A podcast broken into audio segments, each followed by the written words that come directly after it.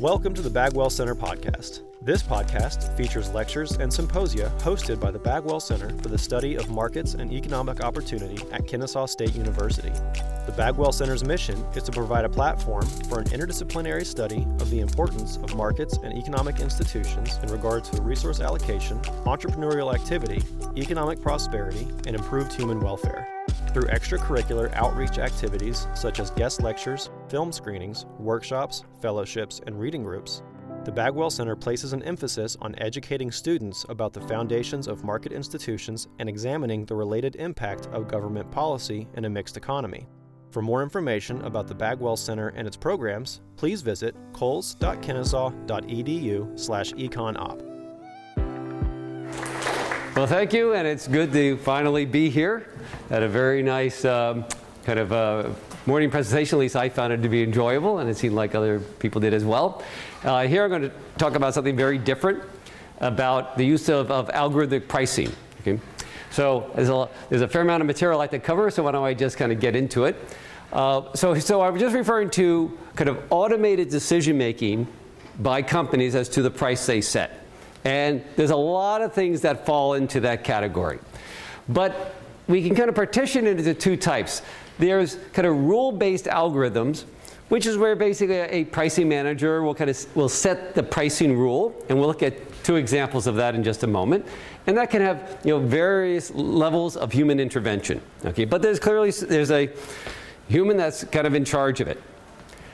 And then there's self-learning algorithms, where The, the company employee is going to cho- choose a, a self-learning algorithm, and it's that self-learning algorithm that's going to choose to determine how the company actually prices. And we'll get back to that. I won't give an example now, but we'll get back to that towards the end of the talk. So let's look at some examples of rule-based algorithm, pricing algorithms. Uh, the fact is, while this has become a very uh, kind of relevant topic in recent years, airlines have been doing this for decades. Under the top, under the kind of framework of yield uh, management. And so just give you an example. I'll be flying on American Airlines back to Philly later today.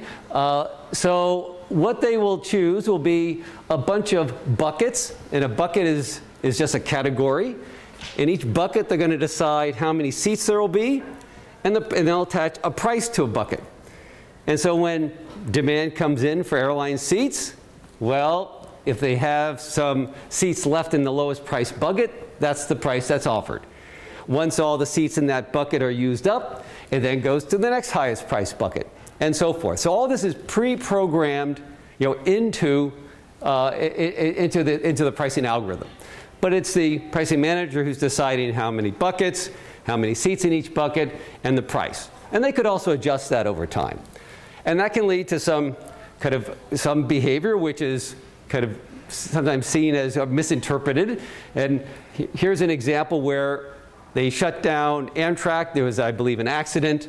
And all of a sudden, Amtrak is not, you can't take that if you're on the Northeast. Demand for airlines on the Northeast skyrocketed. All of a sudden, you know, prices of fares going from, let's say, D C to Boston went up, you know, sometimes as much as tenfold. The airlines were accused of price gouging, that they saw that Amtrak was disabled, demand for airlines would go up, so they went in and they intentionally raised price. But that's not what happened. That was just an execution of this pricing algorithm that was already put into the system. And with all this demand coming in, all of the lower price buckets were used up, and so all that was left was the really high price buckets, which rarely are ever kind of drawn upon, but in this instance they were. Okay, so this was not a decision by the company to price gouge. It was something already built into the pricing algorithm. Another example, which has a lot of uh, got a lot of press, so some of you might have seen before, was two online book retailers in the selling of this book, The Making of a Fly. And so they, once again, they similarly had a price. Each had a pricing algorithm. And the thing about it is that these two booksellers, Profnath and Bordy Books, decided to make each uh, b- uh, bookseller's price contingent on the other one's price. So what Profnath did is say, well, let's look at what Bordy Books is charging. So they just kind of had the script to kind of verify what, the, what that price is, and they set a price a little bit below it.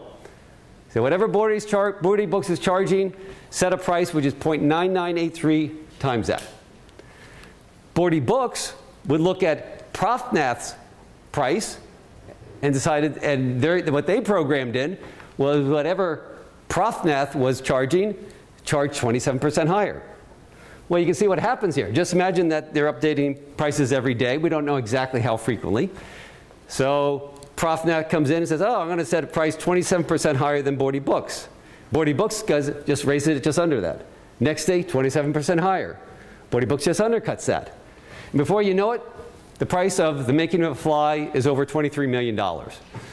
Here's the screenshot when it got up in the two million dollars range. Okay. Now, obviously, it's not what they intended. But once again, this is a pricing algorithm. It's not pricing managers at each day deciding what the price. No, they set a rule. Okay. So these are examples of rule-based pricing algorithms. They're very simple ones, and but you know there'll be more sophisticated ones that are used, but it's still the basic principle. Now, algorithm pricing can operate in, in various dimensions. One dimension is it can engage in adjusting price over time, what's called dynamic pricing, making prices sensitive to competitors' prices, demand shocks, inventories, and the like. And we just saw two examples of that. Those are examples of dynamic pricing. You adjust prices to, for example, competitors, as we just saw with The Making of a Fly, or to demand, as in the case of airline uh, pricing algorithms. But there's another dimension to pricing, the algorithmic pricing, which is pricing uh, differentially across buyers, across consumers, labeled personalized pricing. And this would be like, for example, offering a coupon to someone based upon their clickstream activity. Okay. So both of these are out there. And so here I'm just wanting to kind of give you a, a, a kind of a, a brief overview of algorithmic pricing before getting into some specific issues.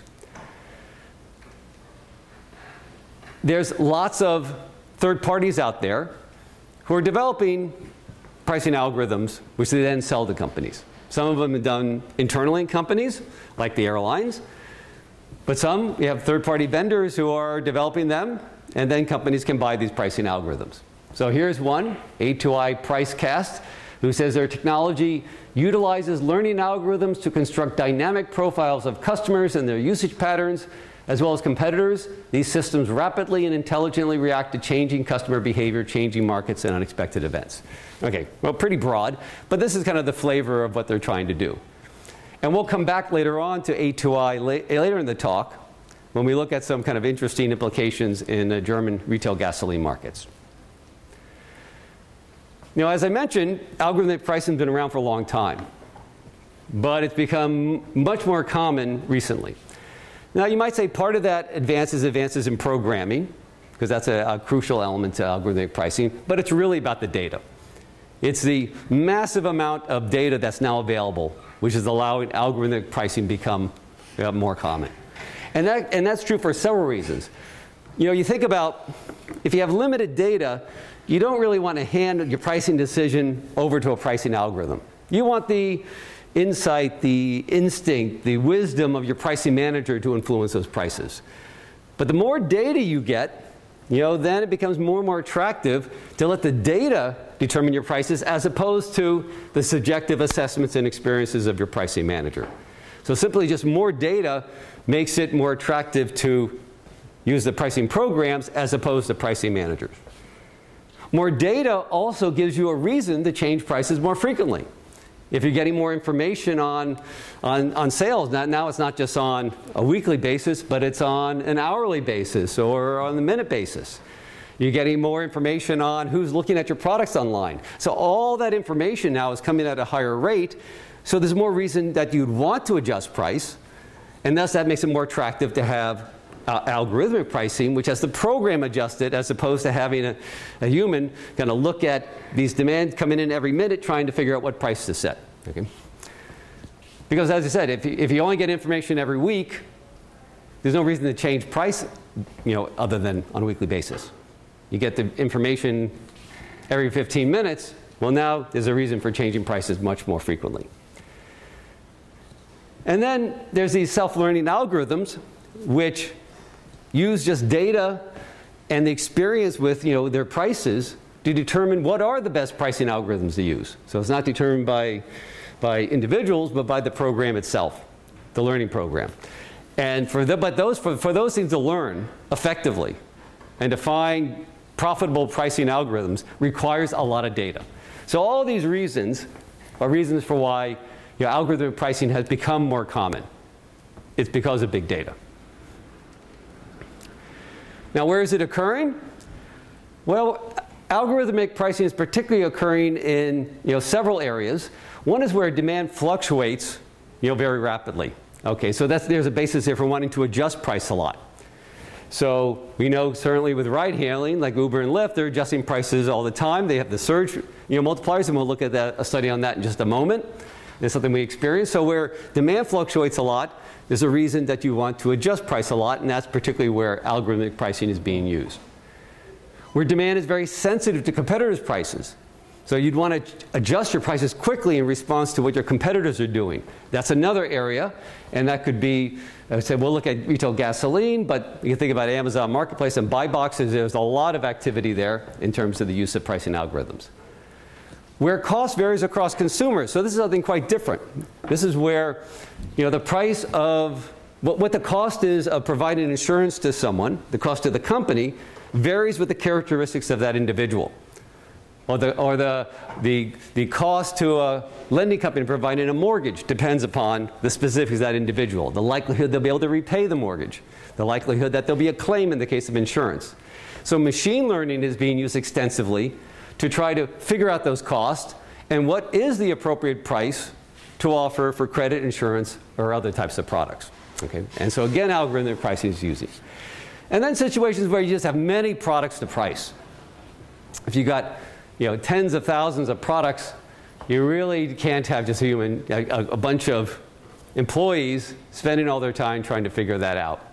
And again, algorithmic pricing is particularly valuable there. So there's certain segments of the market where algorithmic pricing is becoming uh, particularly active. Now, in thinking about algorithmic pricing, there's a lot of efficiencies that come from it. Your markets can clear a lot faster if price is adjusting to information a lot, a lot faster. There's the reduced cost of adjusting prices as a result of that. Uh, and, then, and then there's also lower barriers to entry for someone, for a firm that's new to the market.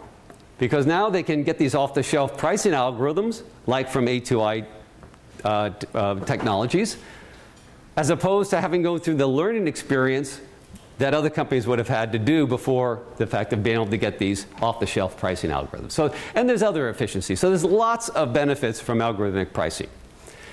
But there's also concerns about consumer harm. And that's one of the things I want to focus upon today.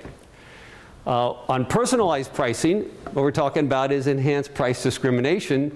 If you can identify someone by their, you know, the information about their zip code, about past purchases, clickstream activities, that this is likely to be someone who has a high value attached to this good. If they have high income, you can charge them a higher price. Uh, but, and so that's kind of, you might think is bad from a consumer perspective. Because on the other side, it could also mean charging them a lower price if you find out they actually have a lower value attached to the good, maybe because they have low income. But still, there's, there's welfare considerations there, which could potentially on net harm consumers. Another big concern is that the adoption of pricing algorithms can reduce price competition. And in fact, some of these third-party vendors are very clear on this. Feedvisor says uh, their algorithm tells you how to avoid price wars. Reprice or Express, there are features to help sellers detect and avoid a price war. Well, consumers benefit from price wars. Uh, and there's also real concern, and we'll touch upon this later in the talk, that these adoption of pricing algorithms developed by third parties might actually lead to more coordinated pricing, less price competition. Okay? Um, and that's kind of really what, what's going to emphasize here. Um, Because that's one of the things about algorithmic pricing is, since you're not relying on individuals as much, you know, you don't need to use, you know, individuals inside your firm. You could say, I'm going to outsource the pricing because I can tra- export the data to this third party, and they can decide on the price for me. Or I'll keep the data internal, but I'm going to kind of purchase their pricing algorithm. So where before pricing decisions would have been made inside the company, now that's no longer necessarily the case. But there's issues there that that could affect competition.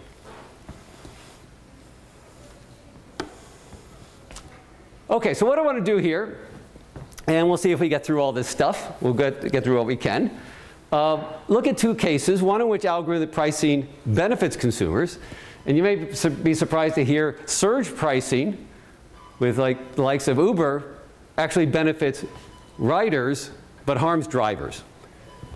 And then a case where algorithmic pricing harms consumers.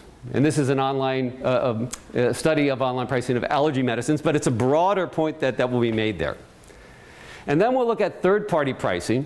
This would be like, like a platform making the pricing decisions. Uh, and in fact, Uber is a case in point there. And also this issue of outsourcing pricing algorithms, having a third-party vendor provide that. And then we'll look at the issue of collusion and how that's impacted by algorithmic pricing. Okay, so this is a study actually by a colleague of mine at the University of Pennsylvania, actually in the economics department, Juan Camilo Castillo. And he was interested in finding out, well, okay, we, we've had all this talk about surge pricing uh, at, at, at the time at Uber, but it, now it's true for ride, other ride-hailing services. Um, uh, who really benefits from that, and, who, and if, is anyone harmed by it? So the, the fare you pay at a place like Uber has a base fare attached to it, which just depends upon the distance and the expected duration of the trip. That's something that doesn't really change much um, on a high-frequency basis. And then you have your surge multiplier. And that's updated every, for this data set at the time period, every two minutes. And that's in response to passenger de- demand and how that lines up with the supply of drivers. So if you're a driver for Uber, you might see something like this. Okay, you'll see a heat map. Let's say you're in Long Beach, California. And this is kind of blows it up. And these numbers here are the surge multipliers. So it's saying whatever that base fare is, if you pick up a, a passenger here, you're going to get two point six times that. That's what's going to be charged, you know, to the to the passenger. And the driver gets, you know, a share of that. Uh, in this data set, I think it was like three quarters of the time, there was just a multiplier of one, so no additional charge. Most of the time, when there was uh, additional multipliers, around two or so, rarely above three, but it's been known to go as high as ten. So there was a snowstorm in, on New Year's Eve in, in Manhattan, and the surge multiplier went up to ten at that point. The demand was so large relative to the supply of drivers. So what he has here is he has your data on the use of surge pricing, and then he's able to simulate what things would have been without surge pricing. And what he finds here is that riders are better off with surge pricing, and drivers are actually slightly worse off. Now, I'm not going to get into why drivers are worse off, but I will explain why it is that in spite you may not like paying surge prices, the fact is riders are better off with the use of surge pricing. Uh, let's look down here. One of the things that you know is going to come from surge pricing is going to be reduced wait time. Because if we go back to our figure here, if I'm a driver over here and I look at this heat map, I see that, wow, this is really red. That means that there's very high surge multipliers here. If I take my car and bring it over here, pick up a passenger, I'm going to be paid a lot more. I'm going to be paid, you know, two point six, two point eight times more. And this is the appeal of surge pricing. It's going to draw in uh, drivers to areas which are uh, where you have demand far in excess of supply. And indeed, this is what you find is that with surge pricing, the time saved for drivers in terms of waiting for a passenger is there's a big savings uh, in, in terms of, of waiting time. It, that is, waiting time falls a lot for drivers with surge pricing. It also falls for riders to a lesser extent. Okay, but as it turns out, riders are made much better off here. And the reason why is for the riders, their value of the time is much higher than the drivers. And just imagine the area that you need to go from point A to point B. You're going to be late for a dinner engagement, an appointment, and so forth. Your time is really valuable. The driver is much less so. And so actually, this reduction in waiting time because of surge pricing is actually really beneficial to the riders. Uh, there's another benefit that, uh, for the riders, which is more efficient matching. If you didn't have surge pricing and you had many more passengers than cars, then the passengers who would actually get cars would be the ones who just happened to be close to a, to a car. So they would, you, you, you put in your order, you, the driver would get pinged, and they would just go to who's ever closest. But that's not necessarily the person who would be, be most willing to pay for this ride, who really values getting the, getting the ride. Surge pricing helps to make more efficient matching. So for the, so for the riders who really have a high value to their time at that moment, they're more likely to get To, to get a ride, and that benefits, on average, benefits all riders. Okay. So surge pricing, it's found out, is something which really, really largely benefits the riders. Uh, this study here now is going to tell a different story, in terms, or at least a different story and a different conclusion about the impact of algorithmic pricing uh, for consumers. So this is just for allergy, uh, over-the-counter allergy drugs. Uh, and there's a few things we want to take away from this study. Uh, and they're looking at uh, five of these online retailers. The thing about is that if we look at this figure down here, there's tremendous variation across the online retailers about how frequently they change prices on all these products. You got retailer A who's changing, you know, thirty-seven percent of the products, their prices on average for a given day. You go down to retailers D and E, they're only changing, you know, about two to two, two point four percent of the products. And you can see it better here. This is showing over averages over a week, the percentage of price changes. So for retailer A, retailer A, it's, you know, it's around fifty percent of products are changed really kind of every day. Retailer B, somewhat similar. Retailer C, well, what they're doing is that about between three and six in the morning, they're changing a lot of prices, and otherwise not doing so over the day. And retailer E, they're just changing, retailer D, excuse me, they're just changing their prices once a week. So you see this real variation about how frequently the retailers are changing their prices. Okay, well, maybe that's interesting, maybe not. You know, it's not clear why there'd be their variation. But now let me give you additional fact, which is that the ones who change it less frequently are setting higher prices. So in this figure here is pricing frequency. It's actually kind of uh, in, in you know, kind of reverse here. So this is changing the median time between price changes at one hundred sixty-eight hours. That is for a week. And over here is for one hour. So here we have firm A, retailer A, who's changing prices. You know, on average, uh, median time is one hour. And then we have B and, and D and E are ones that are changing just what just basically weekly. And on the uh, vertical axis is the price index. So we can see here that those that are changing it less frequently are setting higher prices than those who change it more frequently. Okay, okay, so now we have a relationship here. Those who change it more frequently have lower prices. Uh, and the story they want to tell, and I think it's a convincing story, is what they've created in this market is in essence a price leadership arrangement. Just think about the fact that if you're changing your prices on Sunday, once a week, you know these other retailers, they change their prices frequently. So, so, so they're going to react to your price. So if you set a low price, that's going to cause them to sell, set a low, lower price. So what do you do? You set higher prices, because you know that's going to cause them to bring up their prices. So by creating, the, through their pricing algorithms, this price leadership arrangement, it results in higher prices in the market than would otherwise occur. And what really allows this to happen is the pricing algorithms, you know, allows them to kind of commit to a pricing strategy in terms of the frequency. Okay.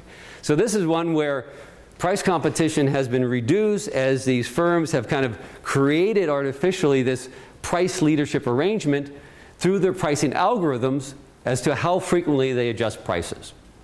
Hmm? Okay, so in these two cases, well, we've at least established that algorithmic pricing matters. It can benefit or harm consumers. And I want to turn to what are the implications of a third party setting prices, which I think is one of the most kind of unique features to algorithmic pricing, that you can have another company or another company's pricing algorithm set your prices, and then also deal with the issue of collusion. OK, so let's look at this first with, with platform setting prices. So we're all familiar with, you know, most of these platforms. Uh, what's interesting is there's wide variation across these platforms in terms of how involved they get in the pricing decision. So Uber, as you know, sets the prices. The drivers don't set the prices. Uber sets the prices.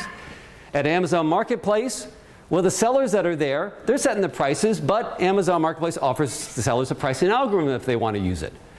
Airbnb, the property owners set the prices, but Airbnb provides recommended prices through their smart pricing algorithm. And at TaskRabbit, well, they don't get involved in pricing at all.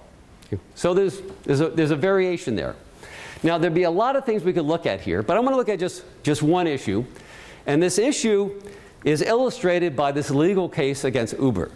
Travis Kalanick is the founder to Uber. And here what you had was, and I'll just kind of read from the, the uh, complaint of the plaintiffs. So the plaintiff said that Mister Kalanick had conspired with Uber drivers to use Uber's pricing algorithm to set the prices charged to Uber pri- uh, riders, thereby restricting price competition among drivers. They say that, well, the, these drivers ought to be competing, they're saying, but Uber is the one who's setting the prices for all the drivers. The, the uh, Kalanick responded saying, well, a driver shall always have the right to change a fare that is less than the prearranged fare. And in fact, that, that's interesting, it, it, and that's true. The drivers are not bound to the price that Uber states, states. But the thing is this, is that if I, as a passenger, say I'm, I've already revealed I'm willing to pay this price by accepting this, you know, this, the, uh, the, the price that's been offered to me, and that car comes, while they could offer me a lower price, they have no incentive to do so. So it becomes really kind of irrelevant. So, so this raises the question of, well, should a platform really be setting the prices? Is that really kind of harming price competition among, in this case, the drivers? But it would apply to any platform in terms, it could be property owners at Airbnb. For example, suppose would be would we be okay if Airbnb decided tomorrow we're going to take the Uber model? Airbnb is now going to set the rents on all the properties on Airbnb. That would be fully consistent with what Uber has done. So this is this is the the kind of policy question: is this something that should be allowed or not? Is a question from a legal perspective: is it really is it illegal for a platform to control the prices? Uh, And, you know, and, and then, then there's also a technological feasibility question. That is, is it even technologically feasible in all these instances for the platform to delegate pricing authority to the lower, to the, to, to the um, in this case, it would be the suppliers of the services such as, such as drivers. So there's a lot of interesting questions related to what should be the role of the platform. And I, and I just want to give you, you know, since we have limited time, I just want to give you a flavor of these issues. Say that it is technologically feasible because there's a ride-hailing service in the Czech Republic that does exactly that, called Liftago. So what a driver does here is at the beginning of their shift, they can program in several tariffs in terms of what they want to charge per kilometer, what the flagging fee they want, the per-minute waiting fee, and the typical driver will put in five combinations. And so then when a passenger kind of puts in a request, this driver will see all the prices that would be a, that, that would correspond to the five kind of pricing rules they, they built into their system at the beginning of the day. And then they can decide whichever one they want to use. So if they put in a high price and a low price, they can decide that, well, you know, I'm kind of at the end of my shift. I'm only going to take this ride if I get the high price. Or if they are not and they know there's lots of drivers around, they might say, well, I, I'm going to probably be competing pretty intensively. I better take the low price. And so what a customer will see, they will see a bunch of options of drivers giving them uh, some information, including the time it takes for the driver to get to them and the price. So they would see, I could take Milos, who will be here in thirteen minutes and charge me three hundred sixty-nine crowns. Or Yosef, who's going to be here in ten minutes and charge me four hundred seventy-six crowns. Okay. So you can introduce, you know, uh, basically delegated pricing to the, to, the, to the drivers, and then they can compete among themselves. Okay. So, so there is an issue here that needs to be addressed. Um, so now let's go to the issue of, of what's called, I would say, outsourcing. where you have a third-party software developer providing the pricing algorithm. And one of the real concerns here is that this might harm competition. And what's different between a company developing its own pricing algorithm and a third party is that the third party might sell to competitors in a market. So when they're developing that pricing algorithm, they say to myself, well, you know, multiple companies in a market might adopt our pricing algorithm, in which case our pricing algorithm will be competing against itself. And we don't want the adopters of it to have low profits because they're not going to pay as much for this pricing algorithm. And so there'd be an incentive, in that case you might imagine, that the third party would make the pricing algorithm less competitive, recognizing that multiple firms in a market might adopt it. And they want it to perform well for those who adopt it. So they'll be able to, so they'll be willing to continue to adopt it and pay a higher price. Um, and these are, for example, the O E C D has pointed out these concerns. Concerns of coordination would arise if firms outsource the creation of algorithms to the same I T companies and programmers. And the German Monopolies Commission went so far as to say a third party may sell an algorithm that knows it contributes to a collusive market outcome, and is even conceivable they see such a contribution as an advantage as it makes the algorithm more attractive for users in, uh, interested in increasing their profits. Okay. So let, let's see if this, these uh, concerns uh, have any merit to them by looking at this one study of the German retail market. So here you have really good price data. You know, every five minutes on ger- every ger- German gas station. And this is a market in which this, that company A two I Systems that I mentioned at the beginning of the talk started marketing their pricing algorithm to gasoline station operators. Okay. And we don't need to kind of go into the details of it, but the pricing algorithm is going to take a lot of historical data, crunch it to come up with what they think is the best price, and that's something that they adjust over the course of the day as new information comes in. Let's see here. Okay. So this is just telling us, so this is over time, and this measures here the share of stations that adopted the algorithm. And you can see over this time period here, kind of early two thousand seventeen, a lot of them adopted it. Got up to around forty percent or so, you know, twenty to forty percent depending on the station. And what was noticed was that there was an increase in the number of price changes over the course of the day after adopting the pricing algorithm. Um, and there was a quicker response to competitors' prices. Okay. But the only point here is that there was this time period of which there's, there's a lot of adoption of the pricing algorithm. And the question they want to look at is, well, how did that affect competition? Here we have this potential concern that, you know, if I'm a third-party developer, I'm going to market this thing heavily in some market, and I don't want it to fear, you know, price competitively. It's just going to lead to everyone having low profits, in which case they're going to discontinue using it. So, for example, I mean, we go back to the beginning with the making of a fly. I mean, there the thing prices kind of kept went up, up, up, up. But suppose you had a pricing algorithm which always undercut a rival's price, and everyone adopted that. Well, in that case, they would just keep undercutting each other, and prices would just go down, and that's low profits. And then people aren't going, the companies aren't going to use the pricing algorithm. So this is the concern. But we on see, well, what does the data tell us? So what what they found was that uh, average price cost margins did go up after adoption of the pricing algorithms. But I think what's really telling is if you focus on duopoly markets. So we're looking at gasoline station markets where in a geographic area, there's really just, just two, two, two uh, gas stations, just two companies competing. And there you see a very interesting effect. If just one of the two companies, one of the two stations adopts the pricing algorithm, there's basically no effect on prices. But if both adopt it, you see Uh, increase in margins of about twenty-nine percent.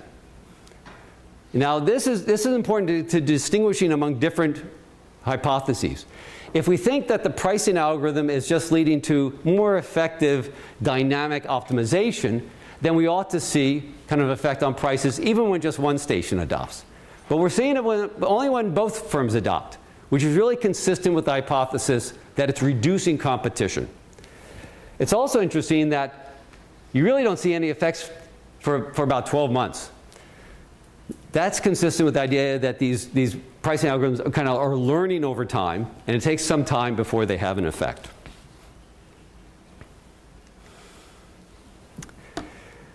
Okay, so in the last uh, of five, ten minutes, I just want to cover now about collusion.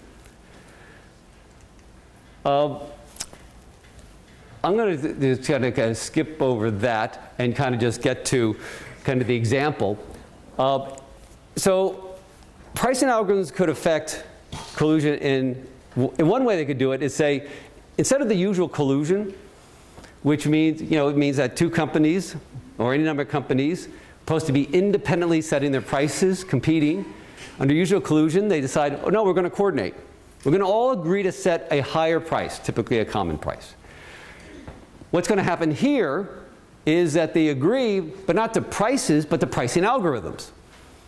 And that could be a very, a much more efficient method of collusion if they agree to pricing algorithms. Now, thus far, there's been one case. This was sellers of posters online through Amazon Marketplace. And two companies, they just engaged in good old-fashioned collusion that they communicated. The only thing that was different was they were saying, let's each adopt the same pricing algorithm. And, this, and it was set up to set higher prices. And in fact, what it was particularly set up to do was to search among the prices of, of other companies, other online sellers, find the lowest prices out there, and both of them would set a price just a little bit below it. Okay. So there was still some competition in the market, but not among these two companies that were coordinating. Okay. Okay. So this is basically what I just described. So we do have that concern that with pricing algorithms, it'll allow for more effective collusion. You don't always have to kind of communicate, agree on the new price. As, as conditions change, you just agree to the pricing algorithm and just let that do the job.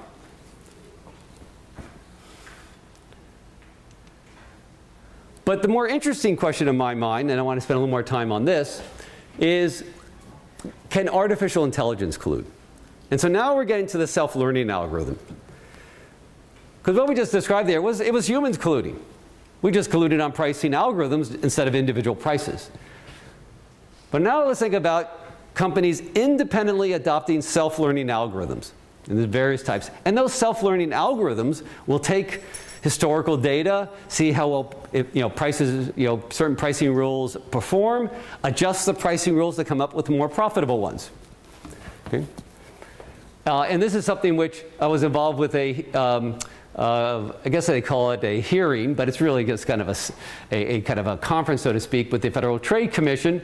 Uh, we were talking about this algorithmic collusion. Okay. And there was a question of, well, can self-learning algorithms really learn how to collude? And this is something that was just kind of recently kind of discovered uh, through simulations that the answer is yes. So this uh, paper here in the American Economic Review considered a typical market setting. You got multiple competitors setting prices. The only issue is that they're not going to model managers. They're going to use self-learning algorithms, particularly what's known as Q-learning, to come up with more profitable pricing rules. Now, what's really important here to understand is that companies are just, these, these out, self-learning algorithms are, are learning independently. So there's no kind of coordination or collusion. Each self-learning algorithm is just trying to find the most profitable pricing rule. And the question is, will they independently learn somehow to collude? Well, first of all, in terms of the ultimate prices that they come up with, um, This is, uh, it's hard to see there, but think about this as the price of one company. This is the price of the other company, or this is the price of one self-learning algorithm, the price of the other. This is the competitive price. That's the monopoly price. And what this histogram is showing is, is the prices they settle upon. So the first takeaway is, yeah, prices are actually much higher than competitive prices and getting pretty close to monopoly prices when the self-learning algorithms are used. But there's still the issue of, well, why are they getting these higher prices? And this figure here really uncovers what's going on and what's really impressive about the self-learning algorithms. So this is one run. So this is time here on the horizontal axis, price on the vertical. We have two firms. And this is, you know, the prices associated with self-learning algorithms. They kind of go down, then they kind of go up, and, and they go up, and they, they reach this that are pretty close to the monopoly price. Okay, so they're getting kind of high prices, higher than much higher than competitive prices. But we want to understand what underlies that. And so what they do is the following experiment. They say, we're going to intervene on the pricing algorithm on firm one, and we're going to force its price down in one period. And then we're just going to let the algorithms do whatever they do and just see how they react to that. And so that's what happens here. They just force price down and then just leave unconstrained the algorithms. And there's two key things here to notice. The other pricing algorithm immediately retaliates, setting a really low price. Furthermore, the one that was forced to set a low price, they don't bring price back up. They actually just keep price really low. And thereafter, prices kind of remain low, but they gradually climb and go back up to the, the, this kind of inclusive price. So what these pricing algorithms, what the self-learning algorithms have learned to do is to basically punish deviations from this high price. Why are they setting these really high price? Because they've kind of learned that if they set a low price, the other pricing algorithm is going to punish them. And so they don't do so. Even though they might get higher, perform better in the short run, they know they're going to do worse in the long run. And this is what we think of as collusion. This is how we usually think of how firms successfully collude. And the self-learning algorithms have learned that. Um, I'm going to skip all the legal stuff. Now you might say that, okay, well, you know, yeah, it's done in simulations. Whether this happens in the real world is an open question, but maybe that's what happened in the German retail gasoline markets we just looked at. Maybe you think this belongs in science fiction, but the fact is where it's appearing is instead science. So the individuals who did that study, uh, along with myself, wrote a paper published a little, over, a little bit less than a year ago talking about the challenges that A I would present with regards to collusion. And in particular, I'll say here as an aside, um, the legal structure we have, which makes collusion illegal, I do not believe would make algorithmic collusion illegal. So if it does happen, we really don't have the legal structure to do anything about it. Um, And uh, with that, I'll end the talk and be, uh, welcome any questions or comments.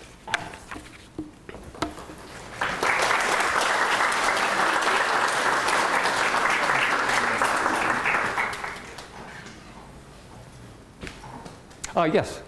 Uh, within the next century, do you think that algorithmic pricing will have any substantial impact on our overall economy? Uh, uh, Uh, absolutely. Um, I mean, it's probably having an impact right now, and it's just it's just a little bit difficult to measure. You know, you think about, I mean, just think once again, just think about Uber with surge pricing and how it, how effective that is in terms of clearing the market, getting supply with demand. We saw it in a particular case where where, where it has a real impact on welfare. Now the question is, how broad is that? Because that's kind of a maybe kind of an extreme case, but I think that's occurring to different degrees right now. So I think we just, you know, be able to process information a lot quicker, um, and that's going to lead to more efficient outcomes. But then there's this other side to it. Will it reduce competition? So I think I think it's already happening, and what we just need is more studies to really kind of identify identify those effects. Yes. When you ran the simulation, was that essentially just a tit for tat program, or like how complicated did it even have to be? Okay, so they tried to. So what they did was a, a, a fairly sophisticated market model. So it wasn't tit for tat. It was you had multiple companies. They had a demand function, differentiated products, lots of prices to choose from. They even allowed for some variability in the environment. They wanted to try to make it, you know, as, as, as sophisticated as, uh, or let's say as complex as possible. It's still much simpler than the real world. So that's why it's still very much an open question in terms of, well, can this happen in the real world? Well, what they showed is that certainly the, the types of models that we tend to use in economics, that in those, in those are models that um, the self-learning algorithms can learn how to collude. Yes? I noticed that like a lot of the framing of this is the algorithms are colluding, um, but either they make up consciousness, I just found that really funny. Um, but you said there's no real legal framework to attack this sort of practice. Um, would it like be possible to talk about like the intention behind implementing these practices um, instead of trying to like prosecute the practices themselves? Uh, no, this, this is a very good question that gets to the heart of it. Collusion, if you look at the, at the law, the cases, the case law, uh, what's illegal is, as stated, is a meeting of the minds, a conscious commitment to a common scheme. Those are the, literally the phrases they use. So it's all about, and, and the evidence that substantiates that is communication between individuals of different companies. So with algorithms, you have none of that if we presume that they have you know, independently adopted these things. So they haven't decided beforehand to you know, coordinate and adopt them independently. They don't even know probably where these things are going to end up. They're just looking for higher profits. So we have none of that intent there. We have no meeting of minds. We don't have no minds because we, we really don't, you know, this, that gets into a deep philosophical question. You know, can machines have consciousness? Uh, my own view is there's this argument by John Searle called the Chinese Room argument, which I find pretty compelling that they do not. So the whole legal framework is constructed on in a way that is just entirely unsuitable for this. So then then, then that gets to the issue of one way, and, and I've written an article on this, to approach this is not to focus on meeting of minds, but indeed to focus on pricing practices. That's what we really want to prohibit, and the types of practices that resulted in those higher prices that you saw. So I think there is an avenue, you know, but it does require changing, you know, the, the, the law in that regard. Thank you very much. Great, thank you. Thank you for listening to the Bagwell Center podcast. For more content like this, please be sure to subscribe. And for more information about the Bagwell Center and its programs, please visit us online at coles dot kennesaw dot e d u slash econop.